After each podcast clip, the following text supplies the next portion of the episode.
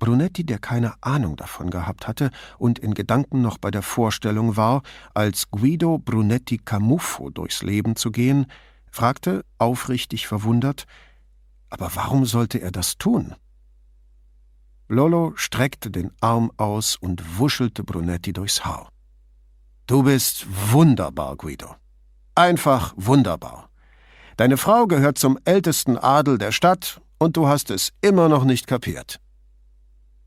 Dass derlei den Leuten wichtig ist? fragte Brunetti peinlich berührt. Diesmal schob Lollo seinen Stuhl so entschieden zurück, dass er an einen Stuhl am Nachbartisch krachte. Er betrachtete seinen Freund aus der Distanz und meinte schließlich Das ist einer der Gründe, warum ich dich gern habe, Guido. Und warum du so ein guter Freund bist. Weil ich nichts kapiere? Nein, weil es dir nicht wichtig ist wie die Leute heißen. Und dann, wie ich heiße. In Verlegenheit gebracht, hielt sich Brunetti an die Erdnüsse, rührte mit einem Finger in der Schale herum, schob die Nüsse so lange hin und her, bis er sie zu seiner Zufriedenheit geordnet hatte, blickte auf und fragte Was kannst du mir noch von ihm erzählen? Nur, dass Demetriana nicht die einzige ältere Dame ist, der er schmeichelt. Um was von ihnen zu bekommen? fragte Brunetti, vertraut mit den menschlichen Schwächen. Aufträge, Essenseinladungen, Reisen, alle Krumen, die vom Tisch fallen oder die man nur ein bisschen anzustupsen braucht, damit sie einem vor die Füße fallen. Verstehe, sagte Brunetti. Worauf hat er es bei der Contessa abgesehen? Aufträge, vermutlich, antwortete Lolo kurz angebunden. Kannst du mir noch was über die Enkelin erzählen? wechselte Brunetti das Thema. Lollo schloss die Augen, spitzte die Lippen, schlug die Augen wieder auf und meinte Du weißt, Guido, ich hasse Verschwendung. Egal in welchem Zusammenhang. Ich hasse es einfach, wenn etwas vergeudet oder kaputt gemacht wird. Brunetti nickte ihm aufmunternd zu. Genau das ist mit Manuela geschehen, fuhr Lollo fort. Sie war eine reizende Kleine. Ich habe sie in ihrer Kindheit nicht oft gesehen, vielleicht fünf, sechs Mal, wenn sie bei Demetriana zu Besuch war. Und dann da muss sie 14, 15 gewesen sein, erzählte Demetriana mir plötzlich, Manuela habe Probleme, ohne sich genauer darüber auszulassen. Er machte eine vage Handbewegung. Du weißt ja, wie das ist, wenn jemand von einem Angehörigen spricht und dieses Wort benutzt. Probleme. Das kann alles bedeuten. Drogen, Magersucht, schlechter Umgang. Brunetti hörte sich seine eigenen schlimmsten Befürchtungen mit teilnahmsloser Miene an. Und dann ist es passiert. Und nach ihrer Entlassung aus dem Krankenhaus war sie nicht mehr dieselbe. Der Kellner kam. Lolo bezahlte und winkte ab, als Brunetti sich beteiligen wollte. Demetriana und ich reden nicht über sie. Ihr Zustand wird sich nicht ändern. Niemals. Das meine ich mit Verschwendung. Ihr Leben wurde weggeworfen und daran wird sich niemals etwas ändern. Also gibt es auch nichts dazu zu sagen. Und wenn ihrer Mutter etwas zustößt? fragte Brunetti. Darüber dachte Lolo lange nach, vielleicht weil er überlegte, wie viel er Brunetti anvertrauen könne.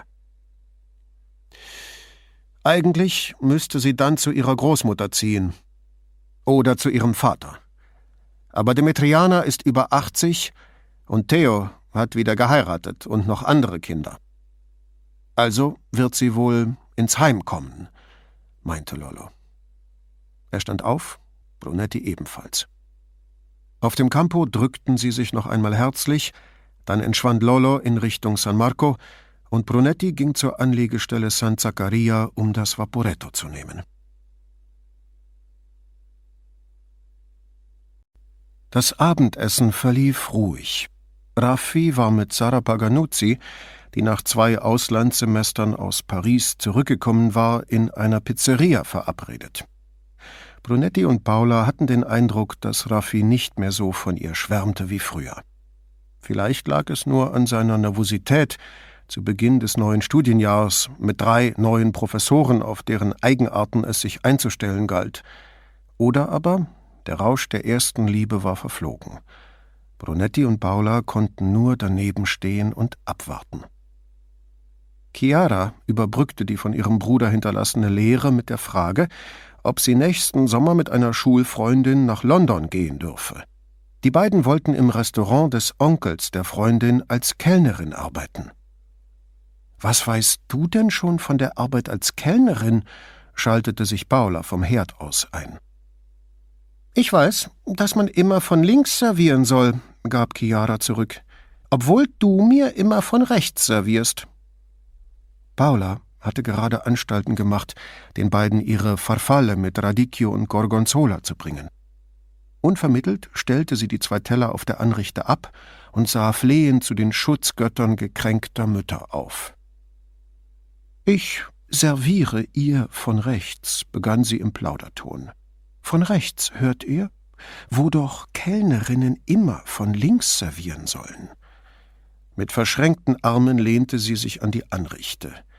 Hoffentlich schließt sie daraus, dass ich keine Kellnerin bin, sondern ihre Mutter, die heute Vormittag eine dreistündige Vorlesung über den Lockenraub gehalten und anschließend zwei Stunden in einer Sitzung zur Neustrukturierung der Ruhestandsbezüge verbracht hat.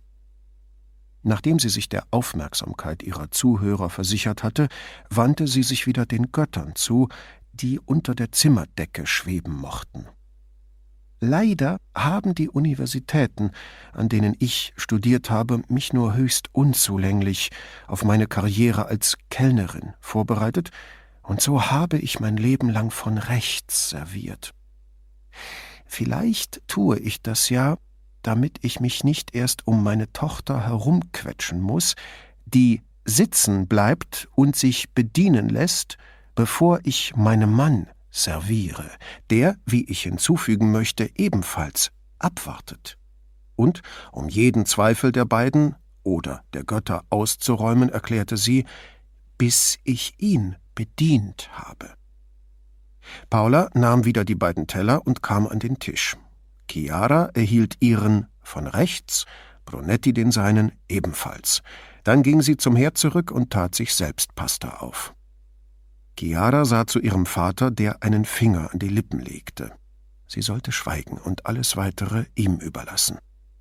Nachdem Paula mit ihrem Teller Platz genommen hatte, wandte sie sich unbefangen ihrer Tochter zu. Na, war's schön in der Schule? Nach dem etwas angespannten Essen half Chiara beim Abräumen, trocknete sogar ab und stellte das Geschirr in den Schrank, bevor sie wortlos verschwand, um ihre Hausaufgaben zu machen.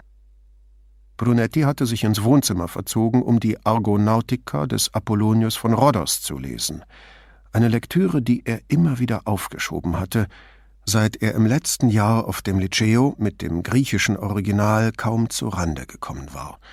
Vor ein paar Wochen hatte er in einem Antiquariat eine italienische Übersetzung gefunden und freute sich darauf, das Buch nun mit weniger Mühe lesen zu können als früher. Lolo, der Klassenbeste in Griechisch, las den Text schon damals ebenso leicht wie auf Italienisch. Kein Mensch, am wenigsten Lolo selbst, konnte sich erklären, woher Lolos Sprachbegabung kam. Brunetti kannte sonst niemanden, der ein solch ausgeprägtes Talent besaß. Lolo brauchte einen Monat, um sich in einer Sprache zu Hause zu fühlen und sie lesen zu können.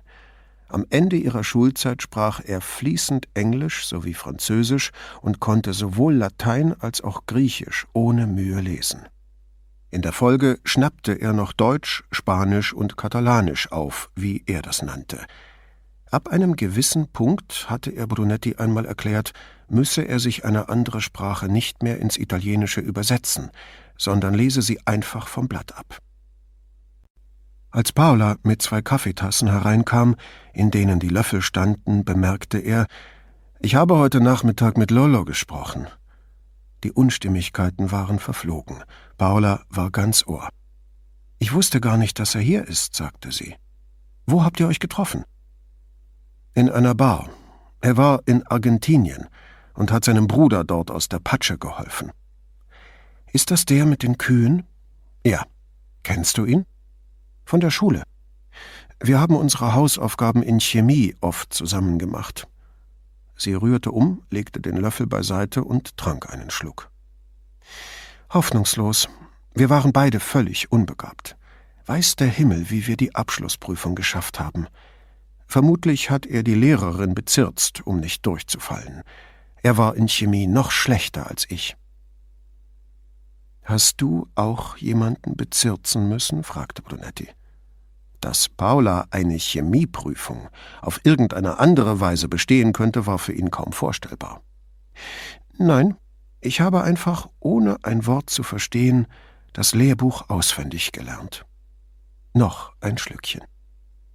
Brunetti hatte Jahre gebraucht, sich an ihr außerordentliches Gedächtnis zu gewöhnen, und noch immer konnte er kaum glauben, dass sie jeden beliebigen Text eigentlich nur einmal konzentriert durchlesen musste und schon kannte sie ihn auswendig. Damit kam ich problemlos durch. Seitdem traue ich Wissenschaftlern nicht mehr über den Weg. Ich weiß, sagte Brunetti und trank seinen Kaffee. Erzähl mir von Lollo, bat sie und setzte sich neben ihn. Er sagt, verglichen mit Argentinien nehme sich Italien wie die Schweiz aus. Du liebe Zeit, sagte sie. Für wie lange ist er jetzt hier? Keine Ahnung. Sie sah ihn ungläubig an. Du hast ihn über ein Jahr nicht gesehen und fragst nicht, wie lange er bleiben will? Wir hatten anderes zu besprechen. Was denn? Manuela Lando Continui nannte er unwillkürlich ihren vollständigen Namen, wohl um sie wenigstens für einen Moment zu einer intakten Person zu machen. Ah, das ist gut, sagte Paula und lehnte sich in die Kissen zurück. Er kennt die Familie seit Ewigkeiten. Ich glaube, er und Barbara, ihre Mutter. Er und Barbara, ja? fragte Brunetti. Er hatte, glaube ich, ein Auge auf sie geworfen, vor Jahren, da war er noch Student. Und sie? Oh, sie fing gerade an, ihr Leben wegzuwerfen. Ich kenne sie nicht persönlich, sagte Brunetti. Und du? Auch nicht näher. Wir sind sechs Jahre auseinander, hatten also keine gemeinsamen Freunde und sind nicht einmal zusammen zur Schule gegangen. Ich kenne sie nur vom Hörensagen auch wenn ich sie damals gelegentlich gesehen habe. Wie war sie da so? fragte Brunetti. Bevor Paula zu einer Antwort ansetzen konnte, ging er rasch in die Küche und kam mit zwei Gläsern und einer fast leeren Flasche Zwetschgenbrand zurück, den er jedes Jahr von einem Freund zu Weihnachten bekam. Er schenkte ihnen beiden ein und nahm wieder Platz.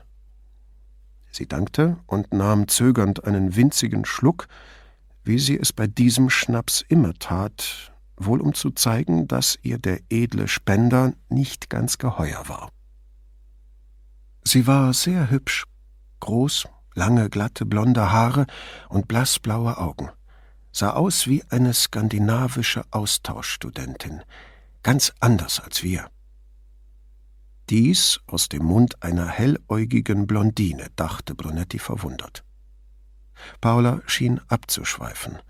Sie wandte den Blick zu dem nächtlich erleuchteten Campanile von San Marco, der aus dieser Ecke des Wohnzimmers gerade noch zu sehen war. Woanders könnten wir nicht leben, nicht wahr? Wohl kaum.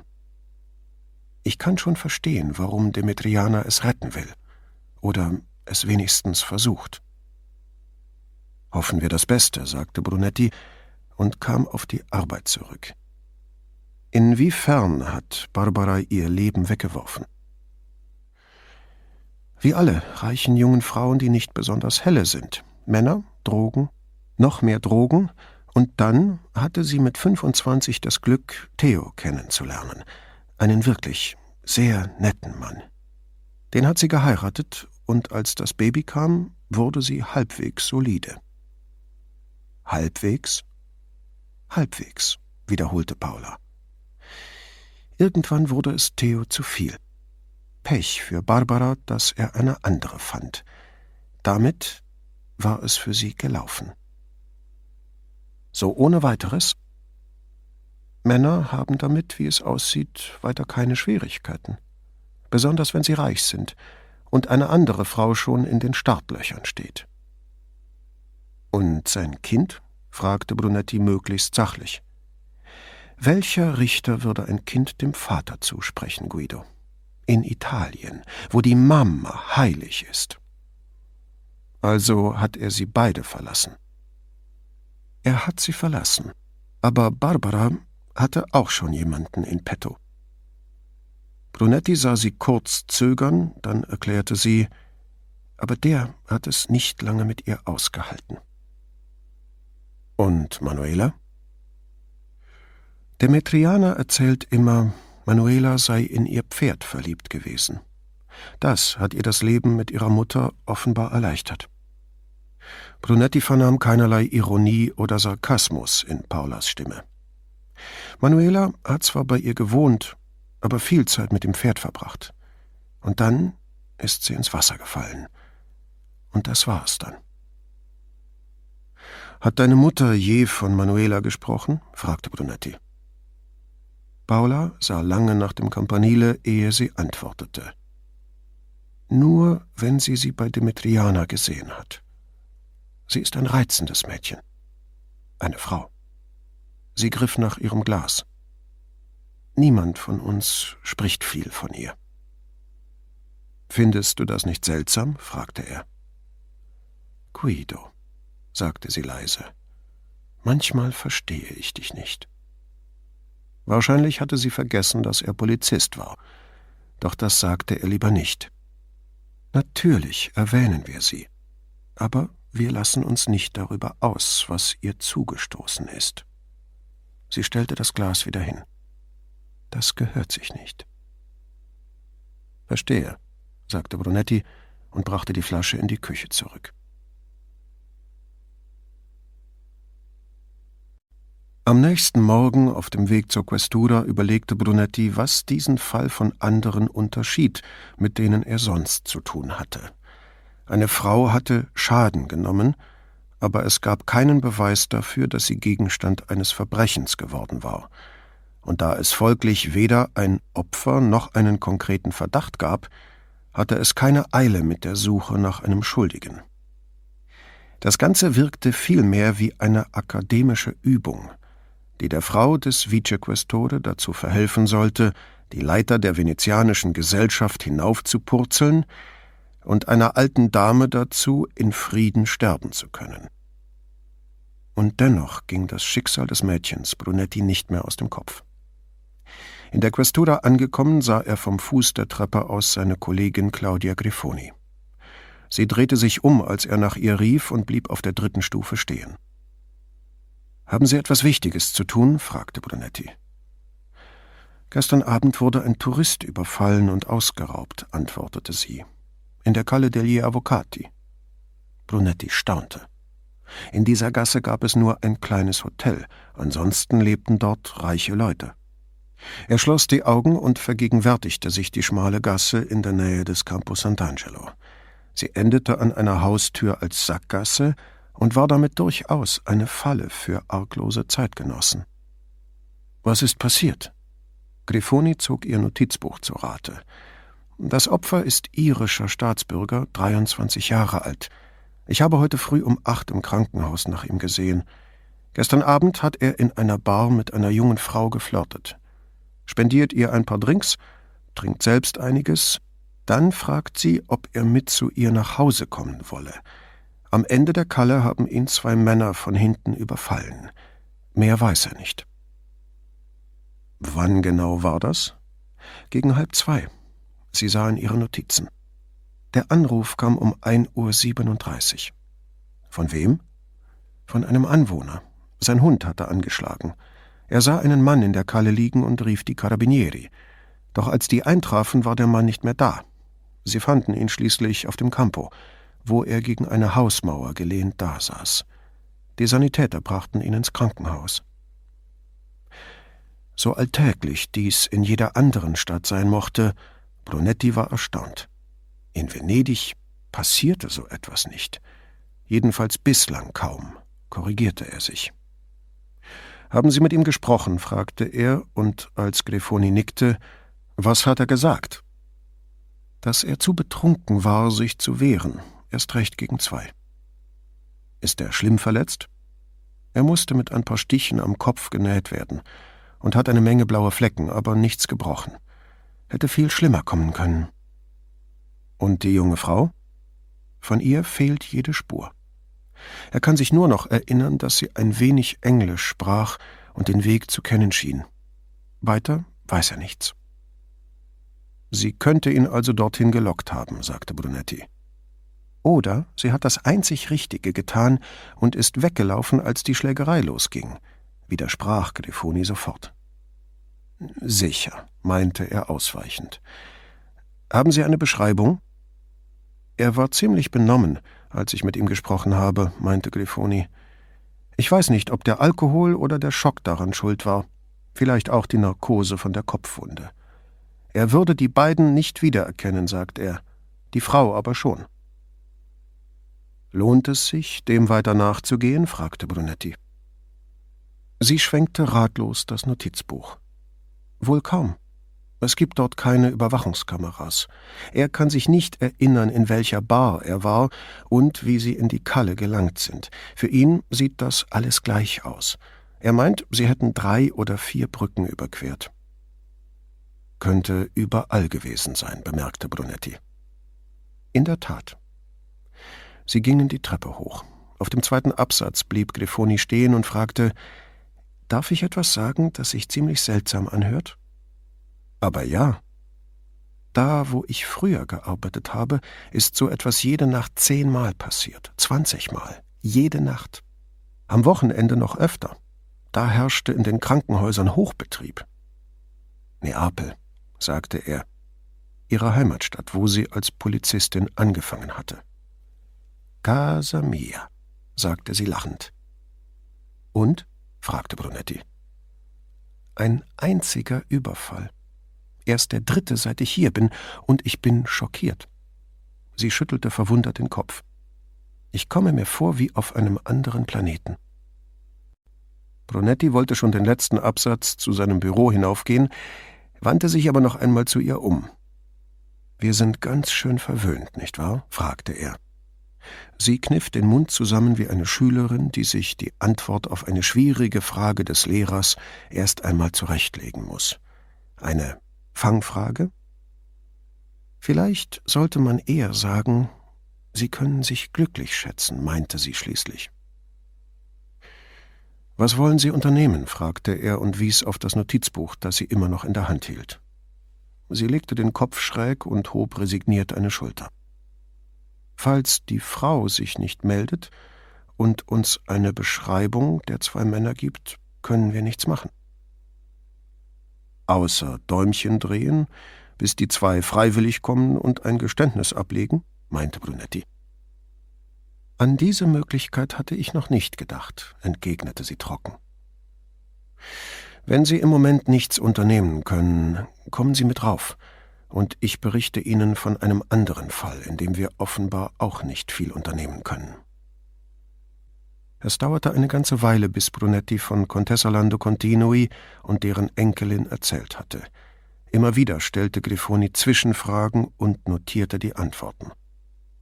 Auch dieser Versuch, die Ereignisse aufzurollen, brachte Brunetti nicht weiter.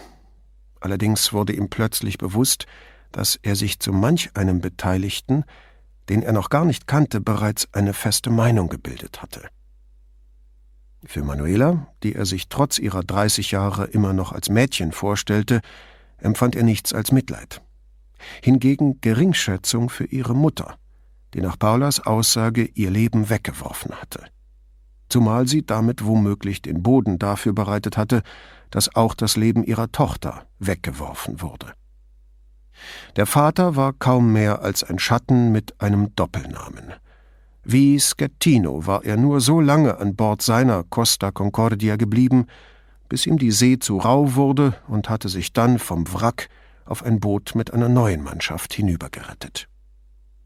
Nachfühlen konnte Brunetti nun auch Contessa Lando Continuis verzweifeltes Verlangen, das Unheil, das ihrer Enkelin zugestoßen war, aufzuklären, bevor sie gar nichts mehr tun konnte. Sie haben Patter tatsächlich dazu gebracht, eine richterliche Anordnung zu beantragen? fragte Grifoni mit kaum verhohlener Bewunderung. Ich habe Ihnen ja erklärt, was er dafür bekommt, antwortete Brunetti. Wie einfach das klingt, sagte sie. Brunetti lachte. Ich kenne ihn so lange, dass ich schon beinahe nicht mehr ohne ihn sein kann, gestand er. Aber nur manchmal schränkte er angesichts ihrer verblüfften Miene ein. Grifoni klappte ihr Notizbuch zu und lehnte sich zurück. Wenn Sie mir die Bemerkung gestatten, mir sind Sizilianer einfach nicht geheuer. In der Annahme, sie scherze, reagierte Brunetti zunächst belustigt. Aber dann erkannte er, dass sie es ernst meinte. Und um seine Gesichtszüge zu verbergen, strich Brunetti sich über die Wangen, als denke er nach. Höre ich mich etwa auch so an, fragte er sich, wenn ich sage, ich würde Neapolitanern nicht über den Weg trauen? Warum kommen einem die Vorurteile anderer Leute immer so befremdlich vor, die eigenen aber durchdacht und vernünftig? Er kam wieder zur Sache. Haben Sie Zeit, mir in diesem Fall zu helfen? Ja, natürlich, sagte sie. Sonst komme ich noch in Versuchung, mich wieder mit den Kofferdiebstählen am Flughafen zu befassen.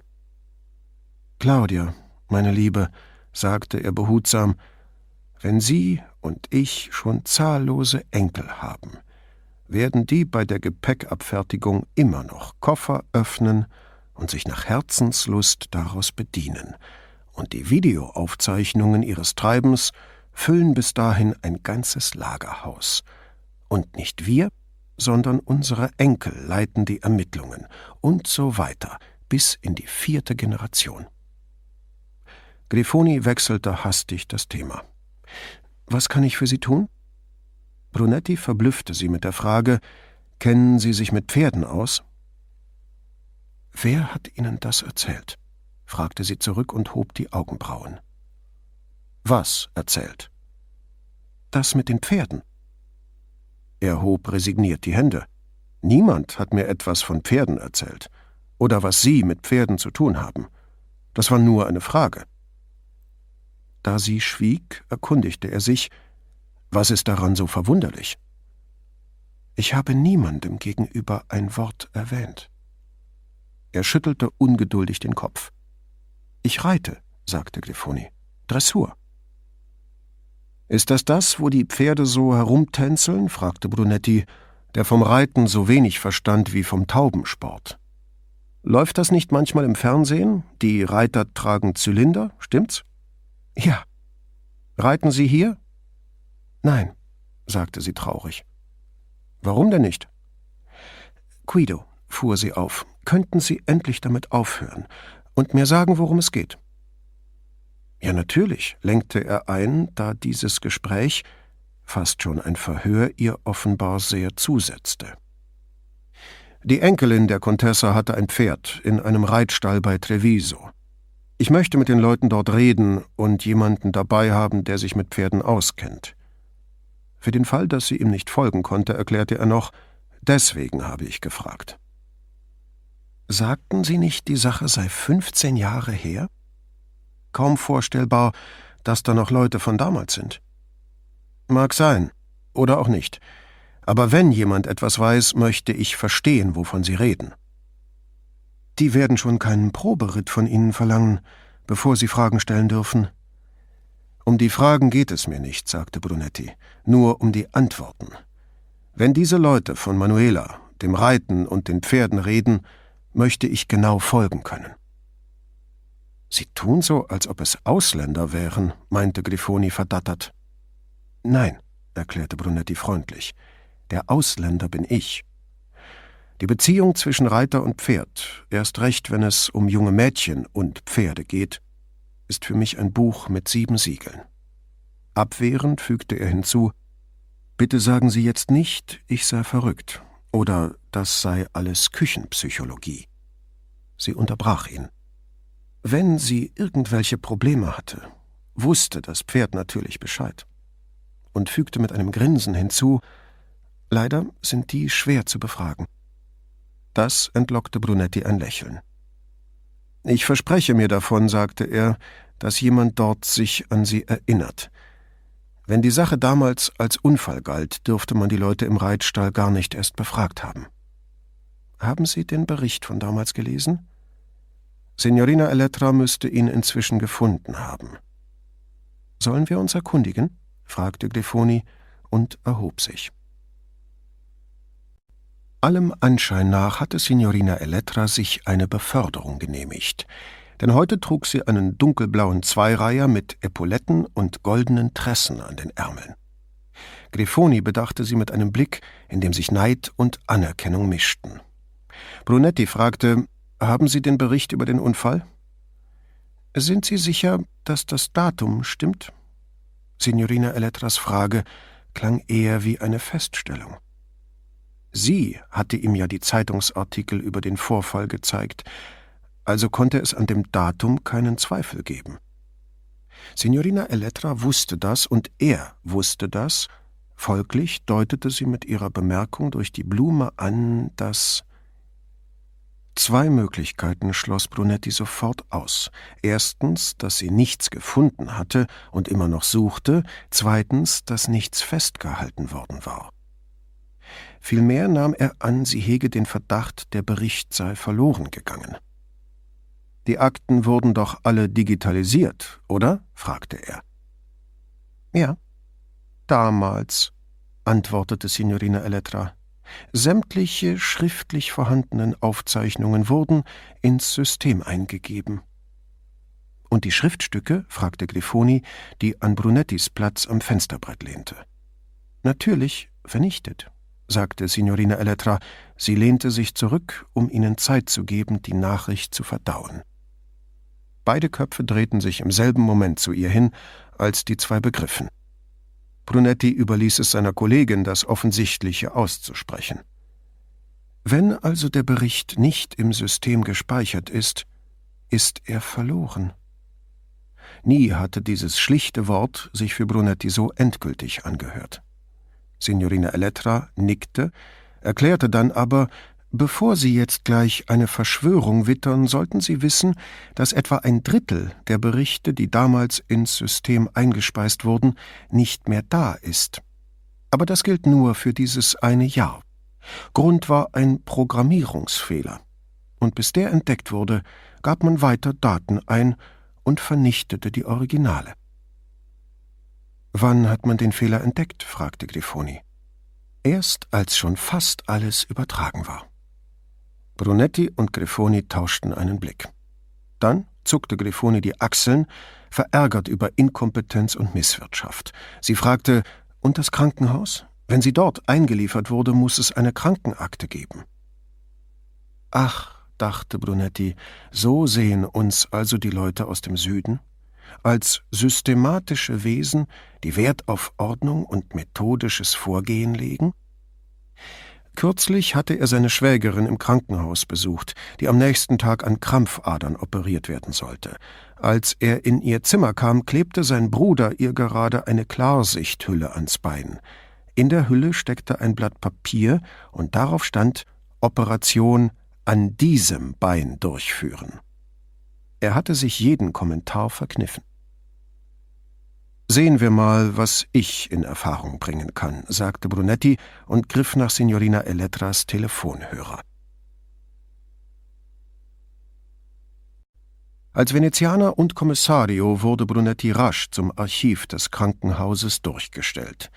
Nachdem er seinen Wunsch vorgetragen hatte, wies der Beamte ihn mit Automatenstimme auf das für die Herausgabe von Krankenakten vorgeschriebene Verfahren hin.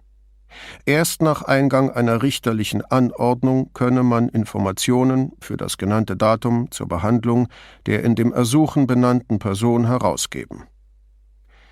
Aber damit Brunetti diese gute Nachricht nicht gleich zum Jubel aller Kollegen ausposaunte, fügte der Mann hinzu, die Akten von vor 15 Jahren seien ausschließlich in Papierform vorhanden und müssten erst einmal von jemandem, der sich im Ablagesystem auskenne, gesucht und gefunden werden.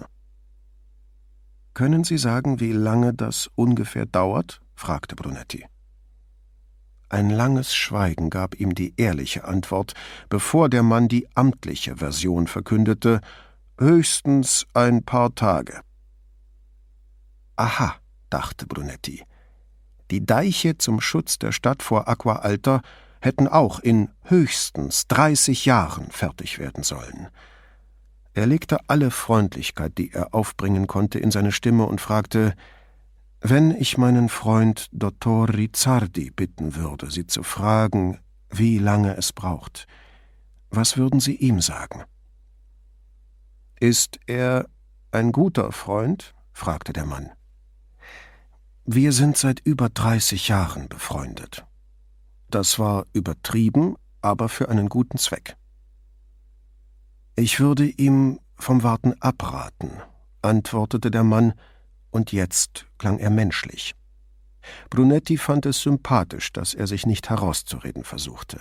Er dankte ihm und legte auf. Dann sah er zu seinen beiden Kolleginnen hinüber und schüttelte frustriert den Kopf. Völlig sinnlos. Grifoni, die sich, während Brunetti telefonierte, auf die Fensterbank gesetzt hatte, sprang herunter und ging zur Tür. Ich bin in meinem Büro. Ich muss noch den Bericht über den Unfall schreiben, sagte sie und verschwand. Brunetti erklärte Signorina Elettra, er habe noch Telefonate zu erledigen und verzog sich ebenfalls in sein Büro. Signorina Elettra hatte den Namen der Reitschule bei Preganziol, nicht weit von Treviso, ermittelt. Brunetti fand die Telefonnummer problemlos im Internet. Und wo er schon dabei war, gab er auch gleich noch als Suchbegriff Dressur ein, und las einen allgemein gehaltenen Artikel über diesen Sport, auch wenn Sport ihm nicht der richtige Ausdruck schien. Anmut und Eleganz der Pferde und ihrer Reiter erinnerten eher an Ballett. Aber die Kunstformen waren doch den Menschen vorbehalten. Bei Tieren konnte doch davon nicht die Rede sein. Er las weiter, immer neugieriger, je mehr er erfuhr. Zylinder, weiße Satteldecken, Stiefel, Bläser, geflochtene Mähnen und verziertes Zaumzeug, zahllose Utensilien für Mensch und Tier. Er studierte eine Liste der verschiedenen Prüfungen für Pferd und Reiter, sah, wie sie sich, scheinbar gerade ausreitend, diagonal über den Platz bewegten, betrachtete Fotos und Kupferstiche von Kapriole und Levade. Als er las, dass Xenophon, einer seiner Lieblingsschriftsteller über Pferdedressur, geschrieben hatte, fühlte er sich in seinem Interesse bestätigt. Zurück zu Google. Er gab Claudia Grifoni und Dressur ein, neugierig, was da wohl zu finden sei, und stieß auf Silber. Grifoni hatte es vor 18 Jahren für die italienische Olympiamannschaft errungen. Da arbeiteten sie nun schon eine ganze Weile zusammen, aber von ihrer Vergangenheit hatte sie kaum je gesprochen, und ganz sicher hatte sie nie etwas von Pferden erwähnt. Eine Silbermedaille. Er spürte gleich, wie wichtig es war, dies vor Pater geheim zu halten, der es garantiert Scarpa erzählen würde, eine Vorstellung, die Brunetti nervös machte. Scarpa war nicht der einzige Polizist, der etwas gegen Frauen hatte, nur dass man von ihm wohl eher sagen musste, dass er Frauen nicht ausstehen konnte. Bei jeder Gelegenheit ließ er Signorina Elettra seine Missachtung spüren. Sie revanchierte sich, indem sie ihn wie Luft behandelte, es sei denn, er sprach sie direkt an, und dann pflegte sie derart zuckersüß auf den Tenente einzugehen, dass es Brunettis Insulinspiegel in die Höhe trieb, wenn er es zufällig einmal mitbekam. Besonders missfielen dem Tenente Frauen, die auf der Karriereleiter über ihm standen. Erteilte Grifoni ihm eine Anweisung, gehorchte er demonstrativ langsam, aber letztlich blieb ihm keine Wahl. Signorina Elettra hingegen war nur eine Sekretärin und Scarpa war immerhin Tenente – Daher war es verkehrte Welt für ihn, wenn er tun musste, was sie ihm sagte. Noch immer wollte es ihm nicht in den Kopf, dass sein Gönner, Vicequestore Giuseppe Pata, voll und ganz auf ihre Fähigkeiten angewiesen war und seinen Tenente notfalls zu Fischfutter verarbeiten würde, wenn er damit das gute Verhältnis zu seiner Sekretärin retten konnte. Ein Mann mit solch verqueren Ansichten sollte tunlichst nicht erfahren, dass Kommissario Grifoni nicht einfach nur reiten konnte, sondern etwas so Ausgefallenes wie Dressur beherrschte und, schlimmer noch, dafür sogar eine olympische Medaille bekommen hatte. Brunetti fürchtete, der Tenente könnte endgültig durchdrehen, wenn er davon Wind bekäme. Er rief die Reitschule an, stellte sich vor und erklärte, er habe Fragen zu einer Person, die dort vor 15 Jahren ein Pferd gehalten habe, und würde gern mit jemandem sprechen, der ihm über damals Auskunft geben könne. Die Frau am anderen Ende sagte, dann müssen Sie mit Signora Enrichetta reden. Wer ist das? fragte Brunetti. Die Inhaberin, mittlerweile. Sie hat nach dem Tod ihres Mannes die Leitung übernommen. Ist sie da?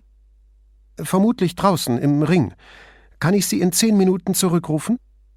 Ich warte lieber, wenn's recht ist, sagte Brunetti, der schon zu oft erlebt hatte, was aus angekündigten zehn Minuten wurde und dass sich dann niemand mehr meldete, wenn er schließlich selbst zurückrief. Ist gut, sagte sie und legte den Hörer hin. Brunetti tat es ihr nach und nahm sich einen Papierstapel vor. Hauptsächlich neue Dienstvorschriften aus dem Ministerium. In einer ging es um die Aufbewahrung von Waffen im häuslichen Bereich. Die Pistole sollte in einer verschlossenen Box gelagert werden, die Munition in einer anderen, wobei die Pistole, solange sie im Haus war, stets ungeladen zu sein hatte. Anweisungen dieser Art las er seit Jahrzehnten. Und doch berichteten die Zeitungen immer wieder von Polizistenkindern, die irgendwie an die Waffe ihres Vaters gekommen waren und ein Familienmitglied oder sich selbst erschossen hatten. Eine entsetzliche Vorstellung und doch eine Tatsache. Dann neue Vorschriften, wie Dienstwagen außerhalb der Dienstzeit abgestellt zu sein hatten. Neugierig schlug Brunetti die Broschüre auf, nicht um sie zu lesen, sondern um festzustellen, wie viele Seiten es waren. Vier. Er legte sie beiseite. Aus dem Hörer auf seinem Schreibtisch ertönte eine Stimme. Sie, meldete er sich. Sind Sie der Polizist? fragte eine Frau. Ja, und Sie sind Signora Enriqueta? Ja, meine Praktikantin hat sich nicht allzu klar ausgedrückt. Könnten Sie mir sagen, wer Sie sind und was Sie wünschen? Mein Name ist Brunetti, Kommissario in Venedig. Ich brauche Informationen über ein Mädchen, das vor 15 Jahren bei Ihnen ein Pferd im Stall hatte. Und Sie erwarten, dass ich mich daran erinnere? fragte sie, jedoch eher belustigt, nicht so, als könne sie ihrem Gedächtnis nicht trauen. Ich hoffe es, erwiderte Brunetti freundlich. Das Mädchen heißt Manuela Lando Continui. Inzwischen ist sie natürlich eine Frau. Ah, sagte sie. Manuela. Armes Ding. Ich habe von ihr gehört. Mein Mann hat sie sehr gemocht. Ob ich wohl mal vorbeikommen und mit Ihnen reden kann? fragte Brunetti. Ja, sicher, antwortete sie. Aber erst Montag. Tut mir leid. Am Wochenende findet ein Wettkampf in der Senzano statt. Sie haben Glück, dass ich noch hier bin. In einer Stunde müssen wir los, zwei Pferde hinbringen. Dann komme ich am Montag, sagte Brunetti. Gut. Sonntagabend müssten wir wieder zurück sein. Montagnachmittag wäre ideal. Brunetti wollte gerade etwas dazu sagen, als die Frau fragte, Wie geht es ihr? Ich habe noch nicht mit ihr gesprochen, aber ihre Großmutter sagt, sie sei friedlich. Immerhin etwas, sagte die Frau, schien aber nicht sonderlich überzeugt. Also dann bis Montagnachmittag. Sie legte auf. Brunetti fiel ein, dass Pietro Cavanis ihn nicht zurückgerufen hatte. Er nahm sein Telefonino und wählte die Nummer. Die Männerstimme, die sich nach dem siebten Klingeln meldete, klang schlaftrunken. Signor Cavanis? fragte Brunetti. Schon möglich, antwortete der Mann. Sagen Sie erst mal, was Sie wollen. Vielleicht fällt mir in der Zwischenzeit wieder ein, wer ich bin. Ich möchte mit Ihnen über Manuela Lando Continui reden. Polizei? fragte der Mann. Sie hören sich so an. Ja, Kommissario Guido Brunetti. Ich soll mich noch einmal mit dem Vorfall am Campo San Boldo befassen. Ah, der Vorfall. Cavanis klang immer noch verschlafen. Was wollen Sie wissen? Ich möchte von Ihnen hören, was da passiert ist. Und wenn ich sage, ich weiß nichts mehr? Bevor Brunetti antworten konnte, bat der Mann Einen Moment. Brunetti hörte, wie das Telefon hingelegt wurde, Papier raschelte, ein Streichholz wurde angerissen, ein zufriedenes Schnaufen drang in die Stille. Dann ein Klappern, als der Mann nach dem Hörer tastete. Wo waren wir? fragte er. Ich möchte von Ihnen wissen, was passiert ist. Fünfzehn Jahre. Ist das nicht ein bisschen lange her, um nochmal davon anzufangen? fragte der Mann so katzenfreundlich, als meine er das nicht als Vorwurf. Brunetti hörte ein Klirren, dann ein Gluckern, das er erst mit Verzögerung erkannte. Aha, der erste Drink des Tages. Es folgte so etwas wie ein Schluckgeräusch. Oder hatte er sich das nur eingebildet? Ja, es ist lange her, aber wir möchten den Fall noch einmal aufrollen. Also, kann ich mit Ihnen reden? fragte Brunetti, der sich nicht provozieren lassen wollte. Sicher. Aber das wird nichts bringen. Wie gesagt, ich kann mich an nichts erinnern. Und je länger es her ist, desto weniger weiß ich beharrte der Mann etwas übertrieben, wie es Brunetti schien. Ich möchte trotzdem mit Ihnen reden, sagte Brunetti betont freundlich. Am Wochenende kann ich nicht. Wie wär's mit Montag? Da habe ich am Nachmittag einen Termin. Dienstag, schlug Cavanis vor, unbekümmert wie jemand, der nicht zur Arbeit gehen musste, und energisch wie einer, für den eine Verabredung am Vormittag nicht in Frage kommt. Gut, sagte Brunetti. Wo können wir uns treffen? Cavanis nannte eine Bar, die Brunetti nicht kannte. Sie liege am Rio Marin, nur ein paar Häuser von den Gaswerken entfernt, in der dem Bahnhof entgegengesetzten Richtung. Er bot den späten Nachmittag an, doch Brunetti sagte, mittags passe es ihm besser, ob er Signor Cavanis vielleicht zum Essen einladen dürfe. Das schien Cavanis zu überzeugen. Er versprach, um zwölf Uhr da zu sein. Brunetti, der nun schon mehrmals Trinkgeräusche vernommen hatte, wiederholte lieber noch einmal Dienstag um zwölf.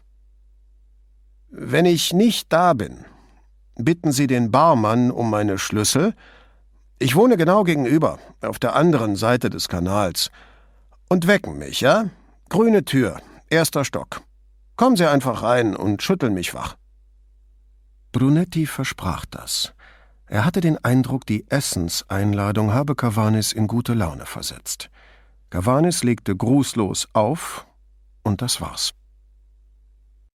Da es Freitagnachmittag war und er fürs Erste nichts weiter tun konnte, er aber gleichzeitig rastlos war und schon bald Winterspeck ansetzen würde, rief Brunetti seinen Freund Lolo an und fragte, ob er noch sein Sandolo habe.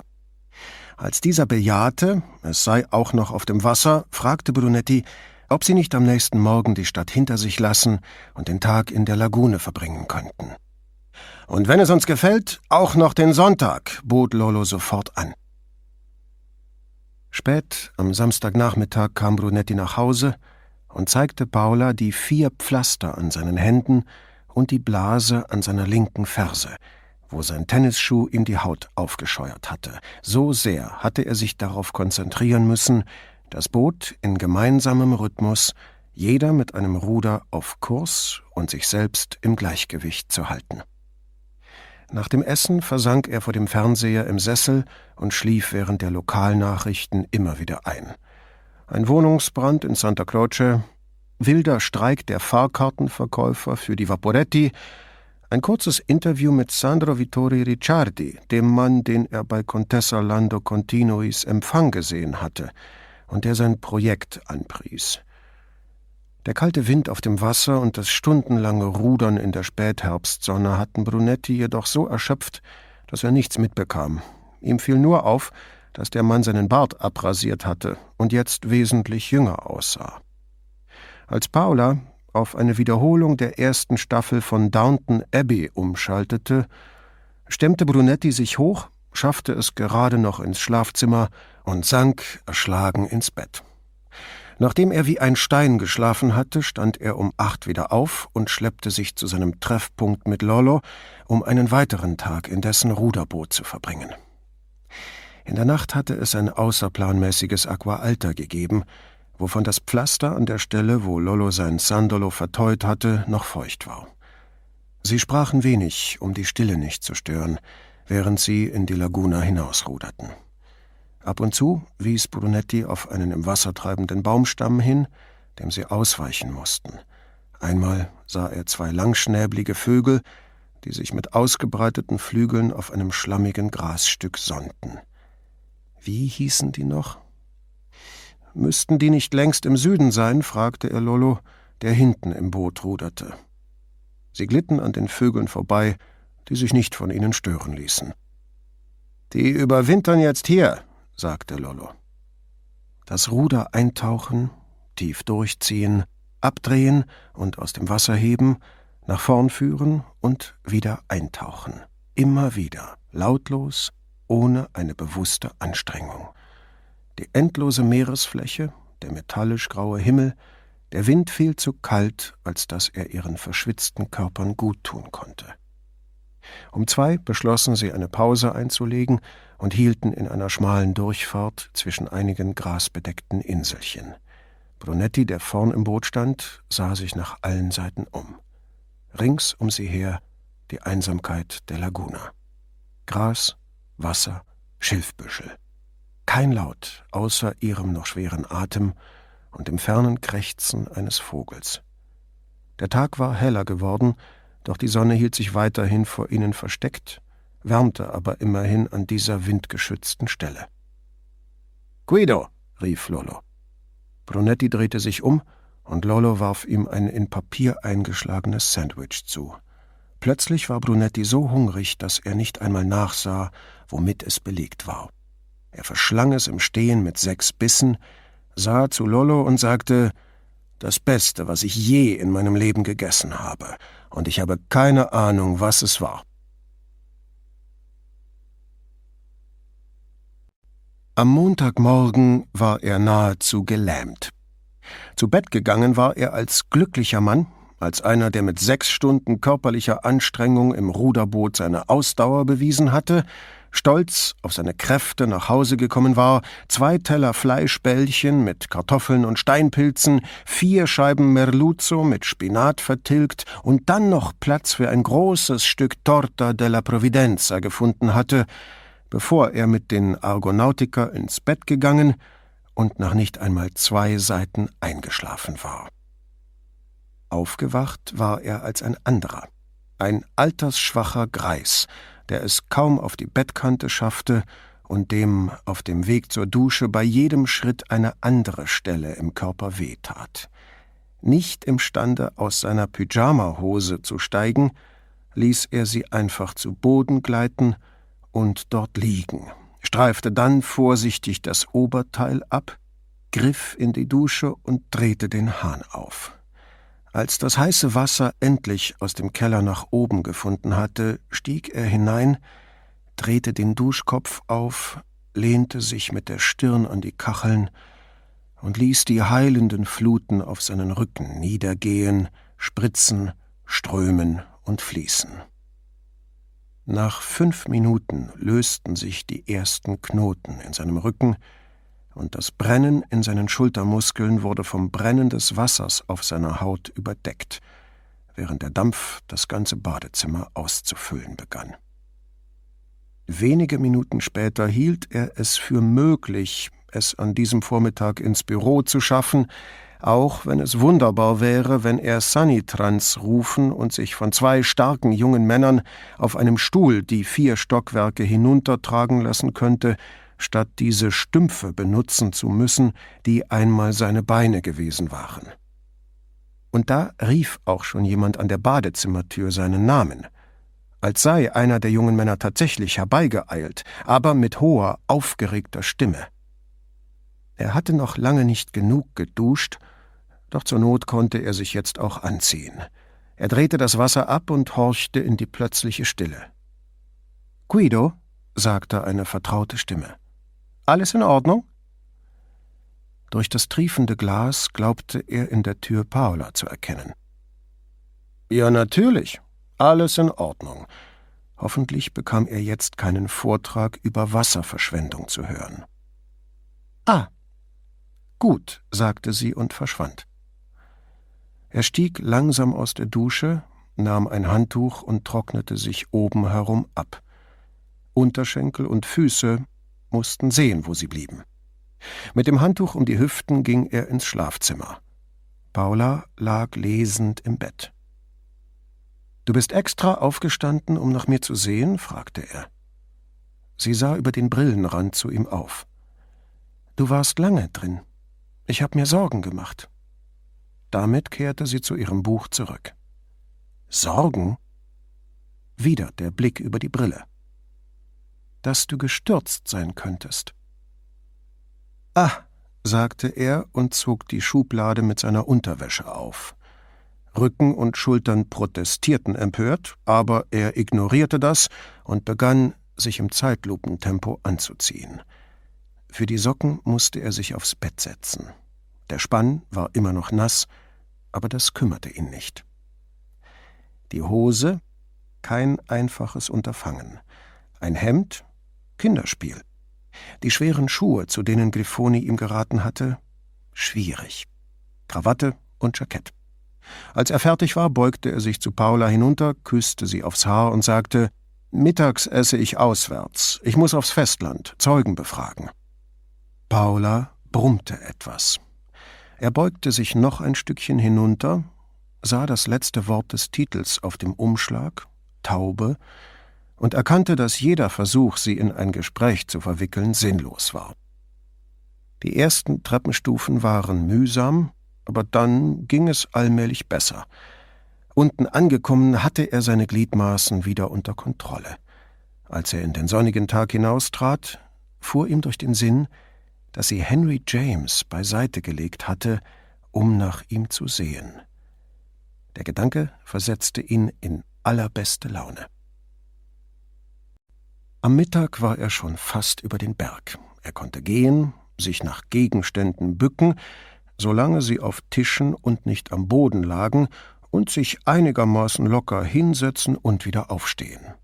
Nichts davon schmerzlos, aber alles erträglich.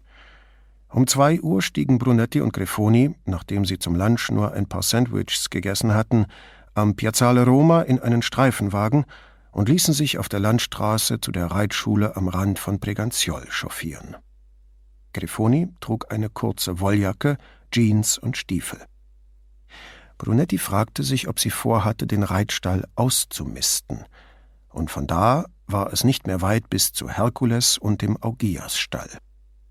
Bei genauerem Hinsehen jedoch schienen ihm die Jeans eher nicht zum Arbeiten geeignet, und die hellbraunen Stiefel mochten zwar abgetragen sein, hatten aber die schmalen Doppelriemchen mit Trense, auf die Paula ihn einmal bei einem ähnlichen Paar im Schaufenster hingewiesen hatte.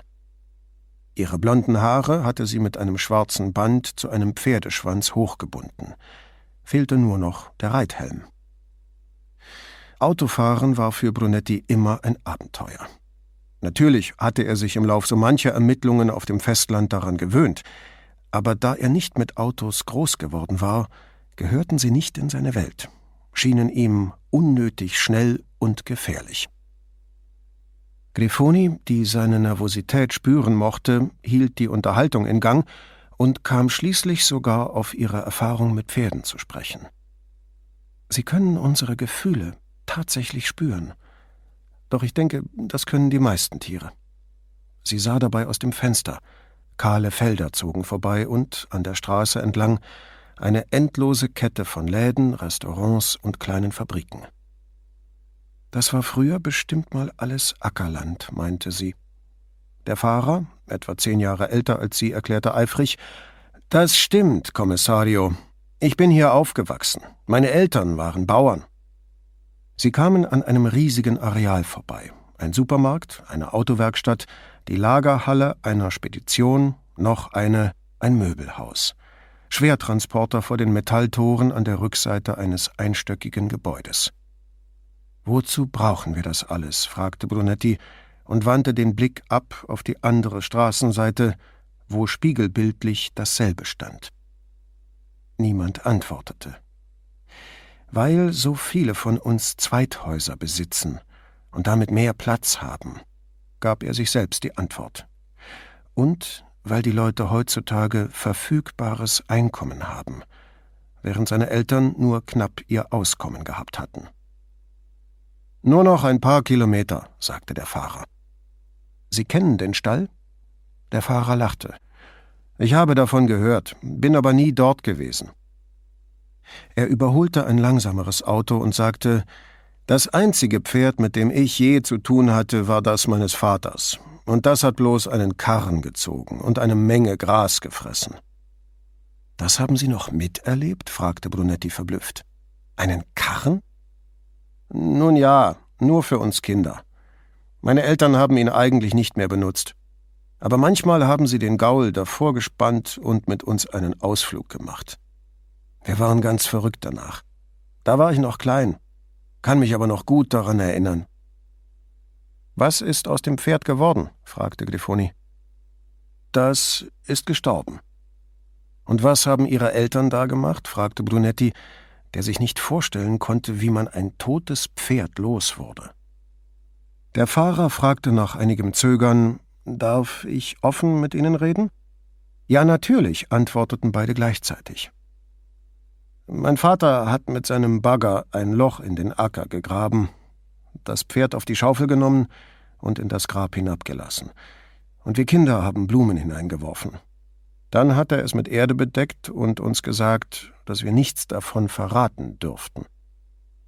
Während er dies erzählte, fuhr er immer langsamer und schien nicht zu bemerken, dass ihn mehrere Autos überholten.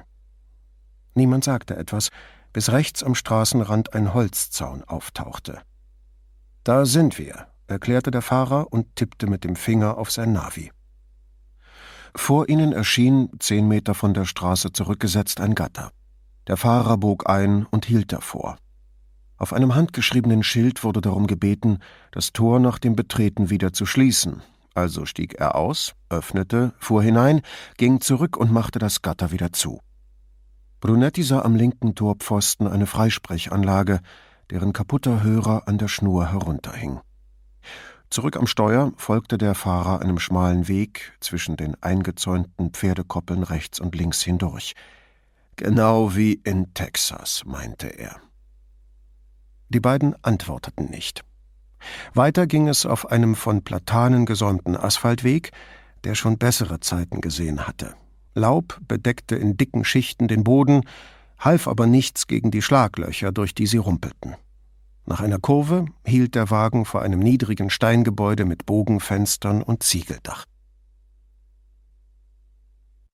Ein alter brauner Straßenköter zottelte hinter dem Haus hervor, kam, ohne zu bellen, an die Fahrertür und legte sich davor schlafen. Der Fahrer öffnete die Tür behutsam und kletterte vorsichtig über den Hund, der nur kurz hochsah und gleich wieder einnickte. Auch Brunetti und Grifoni stiegen aus und schlossen die Türen leise hinter sich. Eine Frau mit kurzem grauem Haar kam aus dem Haus und fragte besorgt Hektor hat sie doch nicht erschreckt? Ihre haselnussbraunen Augen wirkten heller als ihre stark gebräunte Haut, wie nur Menschen sie haben, die sich ständig im Freien aufhalten. Lächelnd kam sie ihnen entgegen. Klein und deutlich über sechzig, drahtig und flink trug sie Jeans, Reitstiefel und einen dicken, viel zu weiten Männerpullover. Sie müssen die Polizisten sein, sagte sie so entzückt, als hätten mit Polizist beschriftete Platzkärtchen auf sie gewartet und nun könne man endlich zu essen anfangen. Ihr breites Lächeln ließ die Strichcodfältchen über ihren Lippen verschwinden. Richtig, sagte Brunetti und gab ihr die Hand. Ich bin Kommissario Brunetti. Sie drückte so kräftig zu, dass zwei Blasen an seiner Handfläche aufplatzten. Ein Weichling wäre in die Knie gegangen. Brunetti sog nur etwas Luft ein und wies auf seine Kollegin. Und das ist Kommissario Grifoni. Die Frau ließ ihn los und gab Grifoni die Hand. Ich bin Enrichetta degli Specchi. Danke, dass Sie gekommen sind. Grifoni fragte erfreut: Dann sind Sie Giovannis Cousine? Die Frau trat einen Schritt zurück und musterte Grifoni. Ja, das bin ich. Kennen Sie ihn? Wir sind zusammen geritten, vor Jahren, sagte Grifoni über das ganze Gesicht strahlend und rechnete kurz nach. Vor bald zwanzig Jahren. Er hat oft von Ihnen erzählt. Sagen Sie noch einmal Ihren Namen, bitte, bat die Frau und studierte Grifonis Züge mit schräg geneigtem Kopf. Grifoni, Claudia. Plötzlich erstrahlte das Gesicht der Frau und gab ihr etwas von ihrer früheren Schönheit zurück, bevor die Sonne ihre Haut gegerbt hatte. Claudia, rief sie, ganz die Marcellina, die ihren verlorenen Sohn wiederfindet.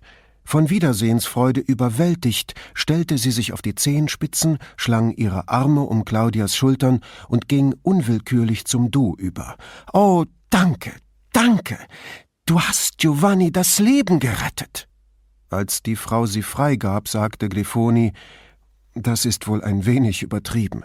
Aber wenn du nicht mit ihm geredet hättest, wäre er nie mehr auf ein Pferd gestiegen, und das hätte er nicht überlebt, ließ die Frau nicht locker. Nein, nein, nein, widersprach Grifoni. Er brauchte nur jemanden, der ihm sagte, dass er der Beste in der Mannschaft ist. Dann im Brustton der Überzeugung, und das war er. Aber trotzdem, meinte die Frau zweifelnd. Sie wandte sich an Brunetti und erklärte, mein Cousin hatte vor jedem Wettkampf schreckliche Panikattacken.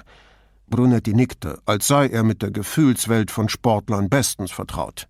Da können Sie sich vorstellen, wie es ihm erst vor den olympischen Wettkämpfen erging. Im Springen, völlig blockiert. Freunde, die dabei waren, erzählten mir, er habe sich kaum auf den Beinen halten können. Sie sah Grifoni Bestätigung heischend an. Grifoni nickte. Er war wie versteinert, erklärte die Ältere weiter. Das Pferd war gesattelt, aber Giovanni konnte einfach nicht. Und da hat sie, sagte sie und wies begeistert auf Grifoni, ihn beiseite genommen und mit ihm geredet. Und dann ist er vollkommen ruhig auf sein Pferd gestiegen und losgeritten. Grifoni bückte sich und pulte ein Steinchen aus dem Absatz ihres linken Stiefels. Gold! Er hat die Goldmedaille gewonnen, sagte die Frau und klatschte in die Hände. Und das hat er nur dir zu verdanken. Sie fasste Grifoni zum Dank mit beiden Händen am rechten Arm und schüttelte ihn ein wenig, dann meinte sie zu Brunetti, so war das. Er hätte es nicht getan, wenn sie nicht mit ihm geredet hätte. Wie geht es ihm? fragte Grifoni, unbeirrt von den Elogen. Gut, gut. Drei Kinder. Baut in der Toskana Oliven an. Weiß Gott warum, wann er. Sie brach ab und wechselte das Thema. Aber Sie sind wegen dieses Mädchens hier, nicht wahr? Manuela Lando Continui, sagte Brunetti. Haben Sie sie gut gekannt? Nein. Damals hatte mein verstorbener Mann hier die Leitung. Ich bin erst vor zwölf Jahren gekommen, nach der Hochzeit.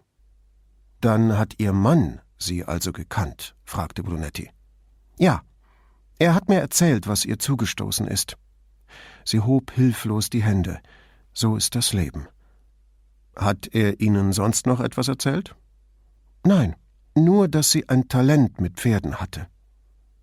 Sie sah Grifoni an und die nickte verständnisvoll. Grifoni fragte, arbeitet hier noch jemand, der damals dabei gewesen sein könnte? Da muss ich überlegen, sagte die Frau, und Brunetti sah ihr beim Zählen zu. Sie zählte bis sieben, indem sie einen Finger für jeden streckte, um dann einen nach dem anderen wieder zu krümmen.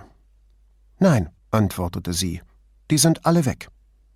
Ihr Blick schweifte zu der Koppel hinter dem Haus, auf der ein paar Pferde das letzte Gras abweideten. Die meisten Pferde sind leider auch nicht mehr da. Es klang für Brunetti so, als trauere sie den Pferden mehr hinterher als den Menschen. Haben Sie noch Kontakt zu den Leuten? Diesmal musste sie nichts an den Fingern abzählen. Nein, antwortete sie nur und fügte zur Erklärung oder als Entschuldigung hinzu, in solchen Jobs bleibt niemand lange.